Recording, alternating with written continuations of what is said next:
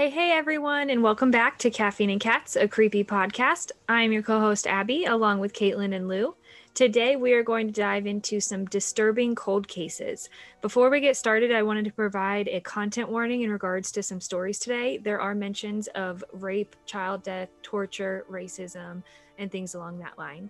Um, as always, please follow us on social media. You can find us at Caffeine and Cats Pod on Instagram and Caffeine and Cats Podcast on Facebook give us a like and leave a review if you enjoy hearing our stories. All right, Caitlin, do you want to go ahead and kick us off with your story? All right, I will do. So today I have the Servant Girl Annihilator. So from 1884 through 1885, a brutal murderer stalked his prey under the cover of night. This killer wasn't roaming the streets of London, though. That crime spree wouldn't occur for another three years. This anonymous criminal stalked the streets of Austin, Texas, and was known as the Servant Girl Annihilator. The Annihilator's killing spree began in late 1884, and by Christmas Eve 1885, eight people were dead, taking Austin from a quote urban paradise to an urban hell. On December 30th, ni- oops, excuse me, 1884, a young black cook named Molly Smith was found in the snow outside of her employer's home. Molly had an axe wound in her head. There were additional stab wounds in her chest, abdomen, legs, and arms. Witnesses reported that there was so much blood that she seemed to be floating in it. Less than six months later, Eliza Shelley, another black cook, was found murdered on May 7, 1885. Her head was nearly split in two from being attacked with an axe. Only weeks later, on May 23, 1885, another black woman working as a servant named Irene Cross was discovered after being stabbed with a knife multiple times and nearly scalped. It was after these three murders that the killer was given the name the Servant Girl Annihilator by author O. Henry. Unfortunately, this name would soon be revealed to be misleading. On August 30th, 1885, Mary Ramsey, an 11 year old black girl, was dragged outside of her home and into a warehouse where she was raped and stabbed through the ear. Less than a month after Mary's death, Gracie Vance and Orange Washington, young lovers, were found with their heads beaten. According to the Austin Daily Standard, Gracie was, quote, almost beaten into a jelly. It was clear that the murderer was escalating. On Christmas Eve, 1885, the killer committed two separate crimes in two different locations. Also, unlike all the previous victims, these latest victims were white. Susan Hancock and Eula Phillips were slain in their homes. Susan's head was found cut in two right before midnight, and evidence revealed that something sharp and thin had been shoved through her ear into her brain. Around an hour later, the killer would strike again. Eula was discovered the following morning with her head crushed with an axe. She was also found to have had her arms pinned down by timber and raped. Following the Christmas Eve slayings, the murders just stopped. So, who did it? The thing is, no one really knows who did this because obviously it's still a cold case. Um, around 14 or 14, around 400 men were arrested in 1885 in connection to the case. I'm going to go ahead and tell you about some of the suspects and theories that have sprung up in the years following the murders. Walter Spencer was the boyfriend of Molly Smith, the first victim. He was tried and acquitted after two days. Eula's husband, Jimmy Phillips, and Susan's husband, Moses Hancock, were both arrested after reports of two suspicious white brothers found with blood on their clothes. The prosecutors believed that Jimmy was a copycat killer and tried to use the earlier murders as an excuse to kill his unfaithful wife. At first, Jimmy was sentenced to seven years, but in less than six months, his conviction was overturned and the next trial resulted in a hung jury. Another suspect was a cook from Malaysia named Maurice. He told friends that he was planning to travel to London and left town in January 1886, a few weeks after the murders ended. Four or five of the victims lived in the same neighborhood as him. Also suspected was 19 year old Nathan Elgin. He was a cook whose right foot was missing a toe and matched bloody footprints found at one of the crime scenes. In February 1886, Nathan assaulted a girl with a knife after taking her from a saloon to a nearby house. When the police showed up, they entered with the saloon keeper and a neighbor. Nathan was then shot and killed. Some people even suspect that the servant girl annihilator was really Jack the Ripper, given that both killers preferred female victims and seemingly had a fixation on mutilation, sexual assault, and posing of the body. According to the 2003 book Jack the Ripper: The American Connection, written by Shirley Harrison, the servant girl annihilator and Jack the Ripper were actually James Maybrick, a cotton merchant from Liverpool who would travel to the southern United States for work often. James ended up being poisoned to death, possibly by his wife, in May 1889, after both murder sprees had ended. Another theory is that the Annihilator was a construction worker who moved on elsewhere. This is considered possible since similar murders were reported in port cities worldwide. Yet another theory is that the murders were the work of more than one killer or even a gang of killers. They even had multiple witnesses that came forward to give descriptions, but they were honestly just all over the place, ranging from the suspect to having a light to a dark to a quote, yellow complexion. He was reporting as having a slouch hat, while others reported that he was wearing a dress.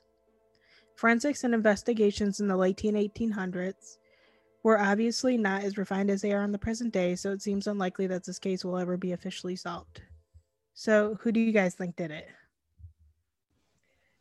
That is so crazy that they had so many suspects, and I'm just saying I'm kind of digging that Jack the Ripper theory. And uh, I don't blame his wife for poisoning him. I was going to say the wife was was she was awesome. onto something. she was yeah, awesome. She was a, a, true crime junkie before her time, you know. but I tend to incline more over Nathan.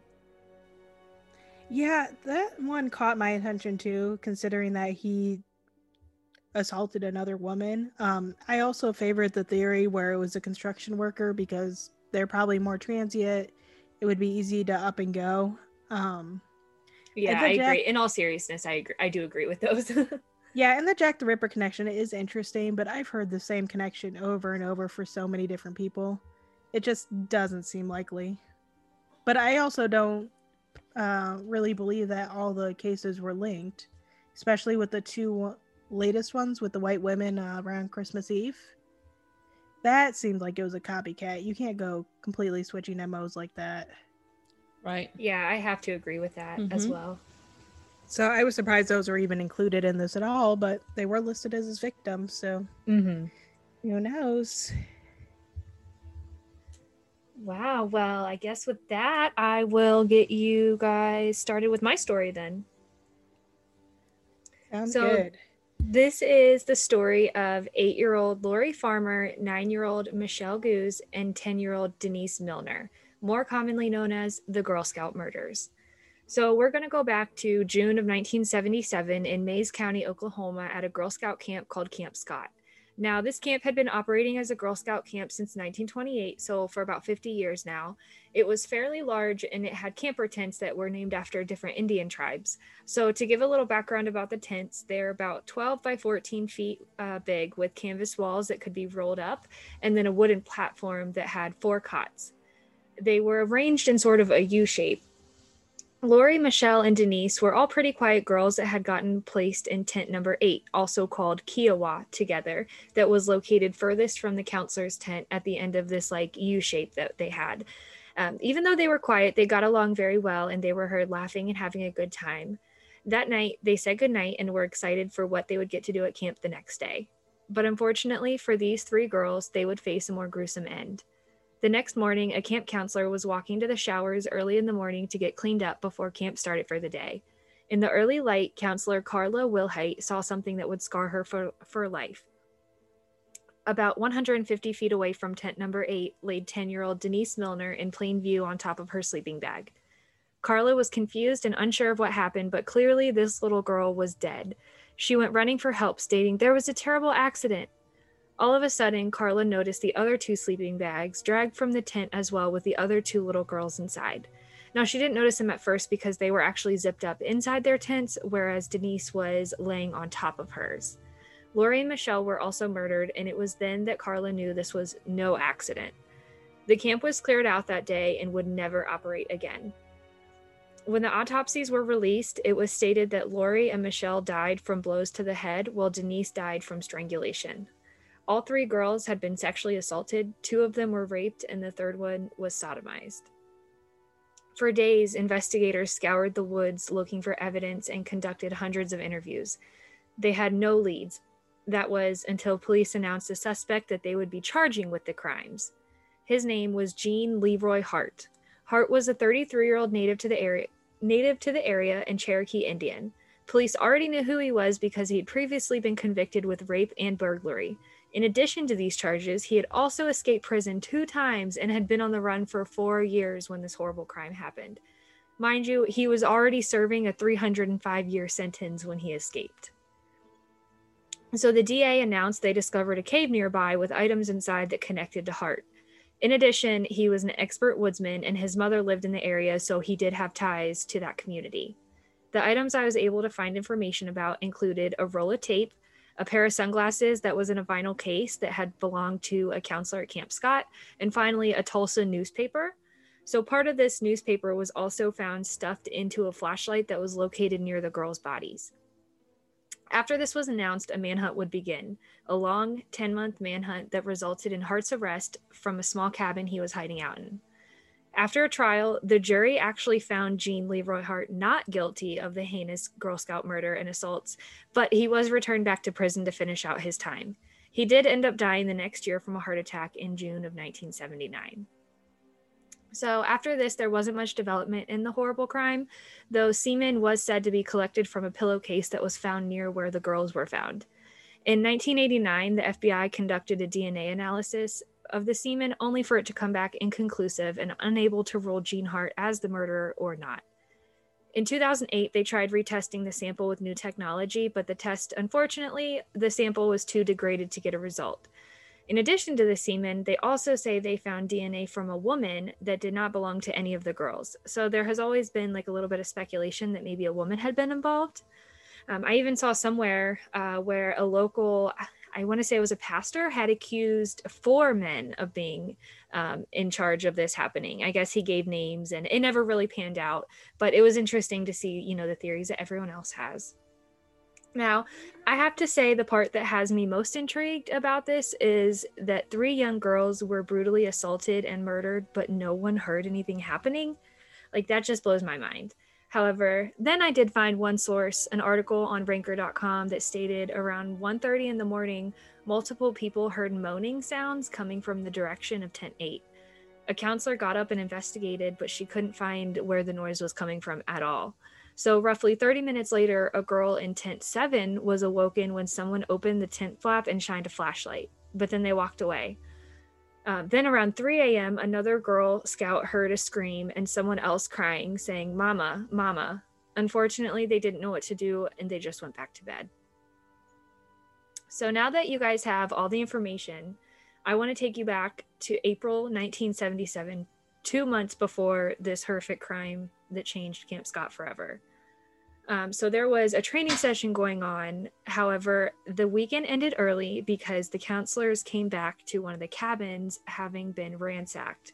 And there was a disturbing note that was written inside an empty box of donuts. The note said, and I quote, We're on a mission to kill three girls in one tent, unquote, with a depiction of a man hanged by a tree. I'm sorry, hanged on a tree by his neck. Uh, but then the note went on to talk about Martians, so no one took it seriously. But who knows what could have happened if they had taken this threat a little more seriously. Until this day, this case is still considered unsolved, and my heart breaks for these parents and what they had to go through. Yeah. So, what do you guys think? Do you think that they let the wrong guy go? Do you think they ever caught who it was? I definitely think it was Hart, for sure. I have no doubt yeah, I have to agree. I'm agreeing with Lucia and Abby on this one. Um, it just seems like him. It's such a tragic story. It's always been one that's caught my attention as well. Mm-hmm. But those it definitely hits a little close to home. You know, a little too close with the Girl Scouts and my heart i mean like i said my heart breaks for all these parents. I kept reading this one story that said how denise was so nervous and was so homesick when she was getting dropped off. She kept telling her mom i don't want to go i don't want to go. I guess some of her friends had backed out from going or they couldn't go or something. So denise just had no interest in going anymore. And her mom said that just make it through the night and if you still feel this way tomorrow i'm going to come pick you up. And i just i you know to feel like a parent like you could have just said oh no it's fine you don't have to go and this would have been avoided i don't know how i could live with that you know?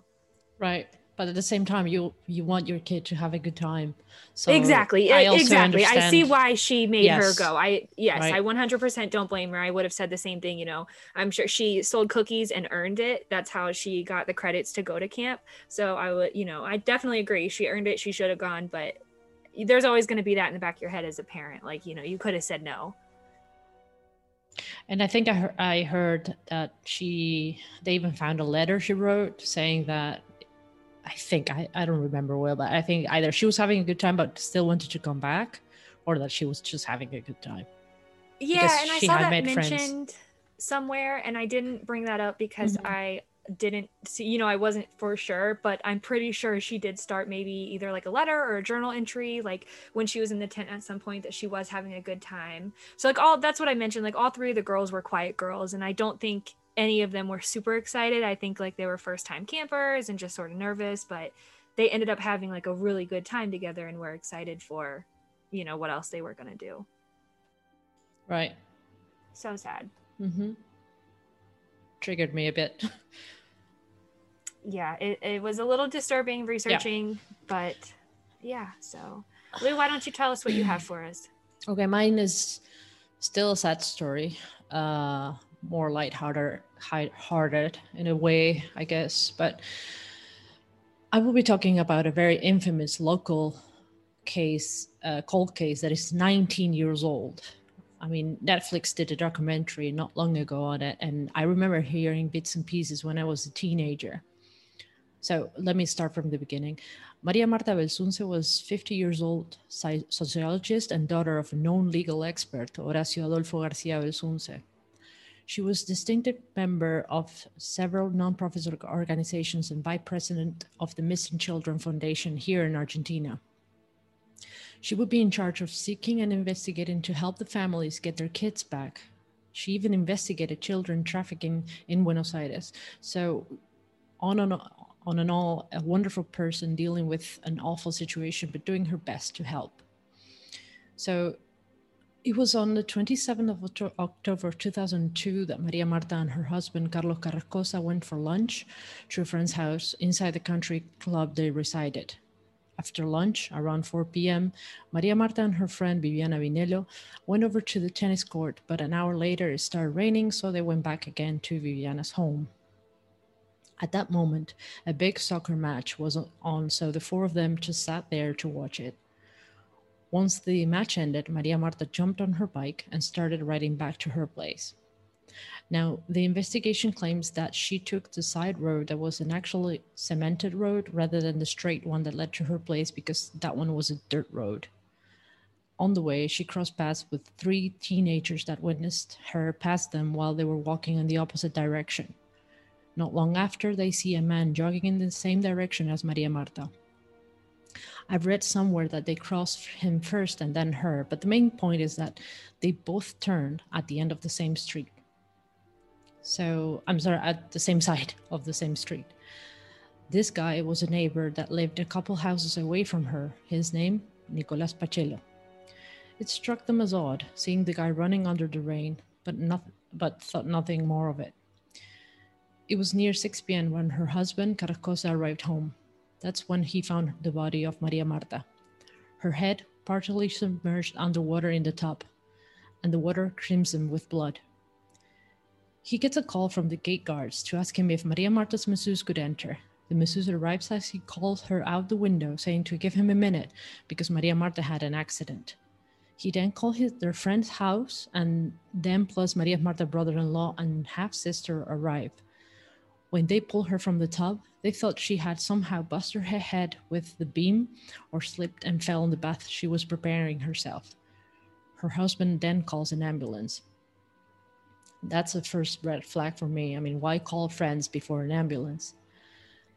Yeah, that is a little strange. Mm. Anyway, this is when everything gets even more confusing, fussy, and incredibly messy.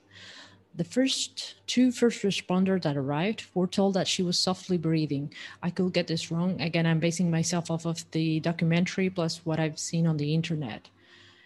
A second set of doctors arrived and corroborated her death by accident, blunt trauma to the head consistent with the fall.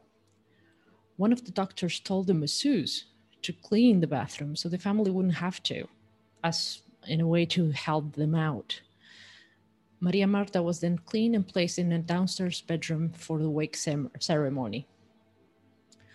When cleaning up, her brother in law saw a small black metal thing under her body, which he thought was a shelf support screw, so he threw it in the toilet and flushed it out. The case was huge on the media due to her being also half sister with a known news anchor, and her half sister was a news reporter.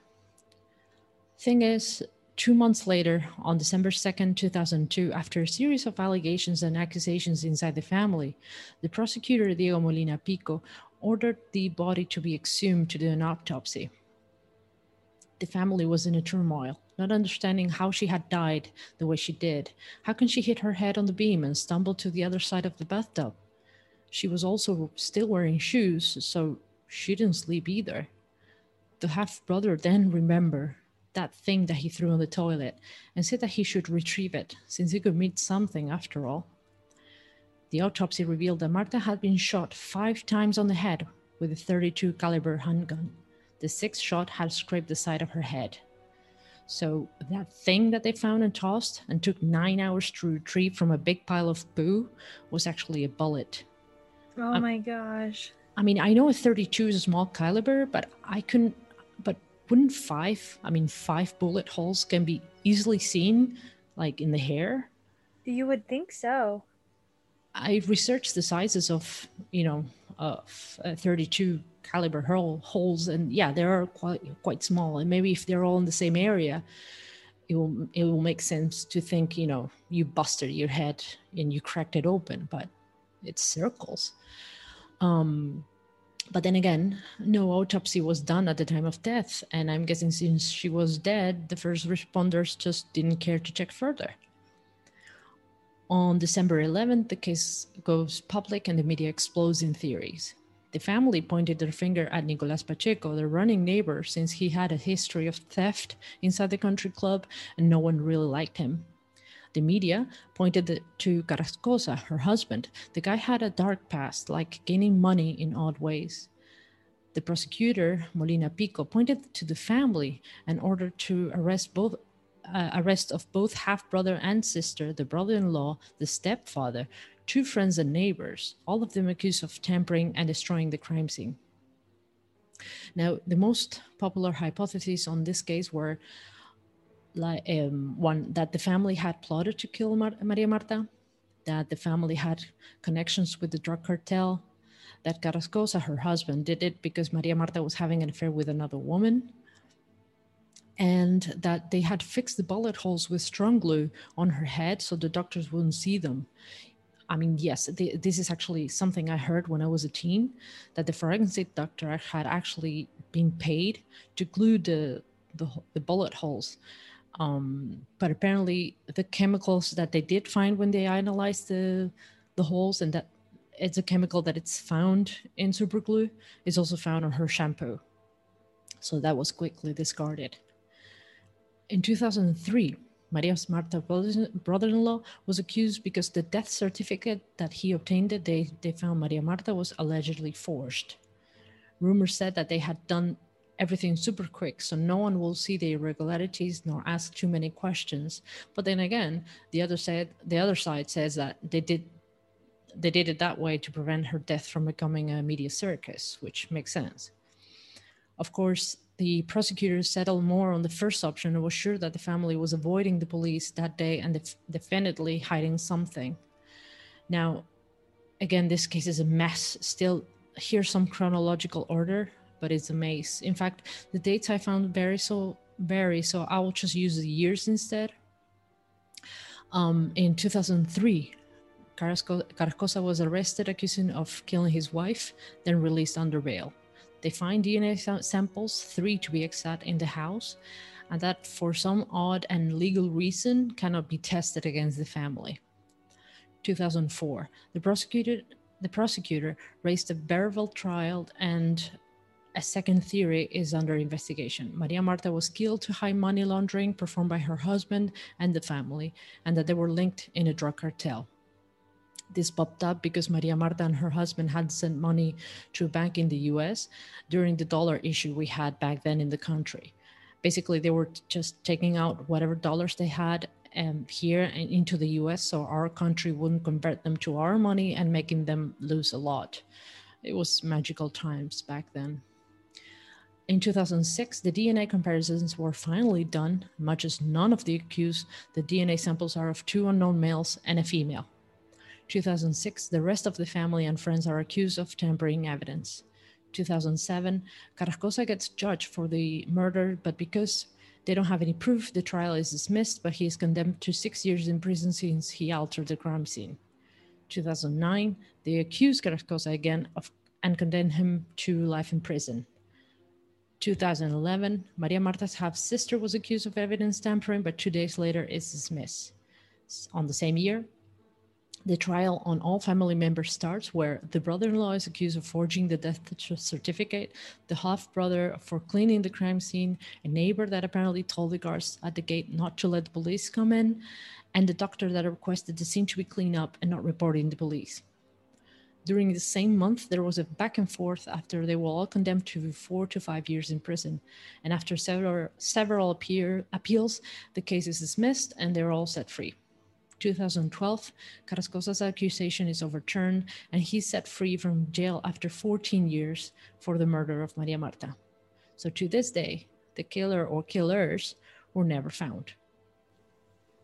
So that is guys... such a twisted and messy case, I feel like. So messy. Yeah.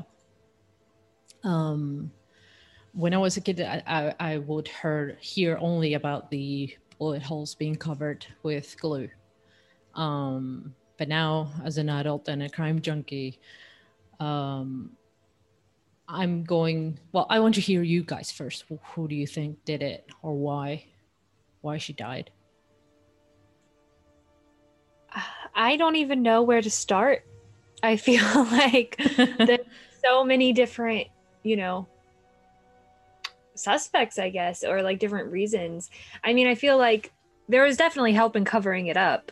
It's just who did it and why. But I feel like the other mem- family members definitely weren't helping get any justice for her at all. No, not at all. And in fact, in the documentary, you can hear the 911 call um, of the husband. And when he talks, it's like he's doing a legal procedure. It's like he doesn't he doesn't sound he doesn't have any emotion at all. Yeah, In fact, he says emotionless. He says there's a person here wounded. He doesn't say my wife. He mm-hmm. doesn't. He's say, not very personal or anything. No, no, he's mm. totally unattached. Um, and that really calls my attention. That's weird. Mm-hmm. But then again, like the same way, there's just too much going on. Yes. Mm-hmm. Yes, and you can hear the people in the background. I mean, the masseuses, the brothers. Um, I mean, all the people they were with that day just suddenly were at the scene, moving around the body. Mm-hmm. And I feel like all the um, tampering, mm-hmm. every little step they did was just a little bit more that they could do to cause that confusion and to keep it from getting solved. Right. And they all look super, super suspicious. And mm-hmm. definitely the documentary, in my opinion, is biased against the family they look super super super guilty um but i'm i'm i'm more inclined into the neighbor i mean i think he, she walked into a um a robbery and the neighbor walked behind her because apparently she walked in through the back door and she would take off her shoes every time she would come in but she was still wearing her shoes so apparently she came in she heard noise she went upstairs she saw two of the guards of the country club. Um, I don't know how they figure out it was two of the guards. I guess there were suspects, and mm-hmm. and and Pachelo walked in behind her and shot her in the head. But then why was why there was water in the bathtub? Yeah, that doesn't make any sense. And why would you shower before seeing your masseuse if you didn't train? These everything very is, good questions. Everything is super super messy, and mm. there's a second case like just like this one that's super famous also here um, that I might do some other time if this kind of subject comes up again. Definitely, I'm looking forward to hearing it. okay, and that was that was all. All right. Well, I hope you guys enjoyed listening to our stories. We'll be adding photos and our sources to a social media post. If you have any comments or even suggestions for future episodes, please reach out to us at caffeineandcatspod at gmail.com. We hope you guys have a great week, and we will talk to you guys next time. Bye. Bye. Bye.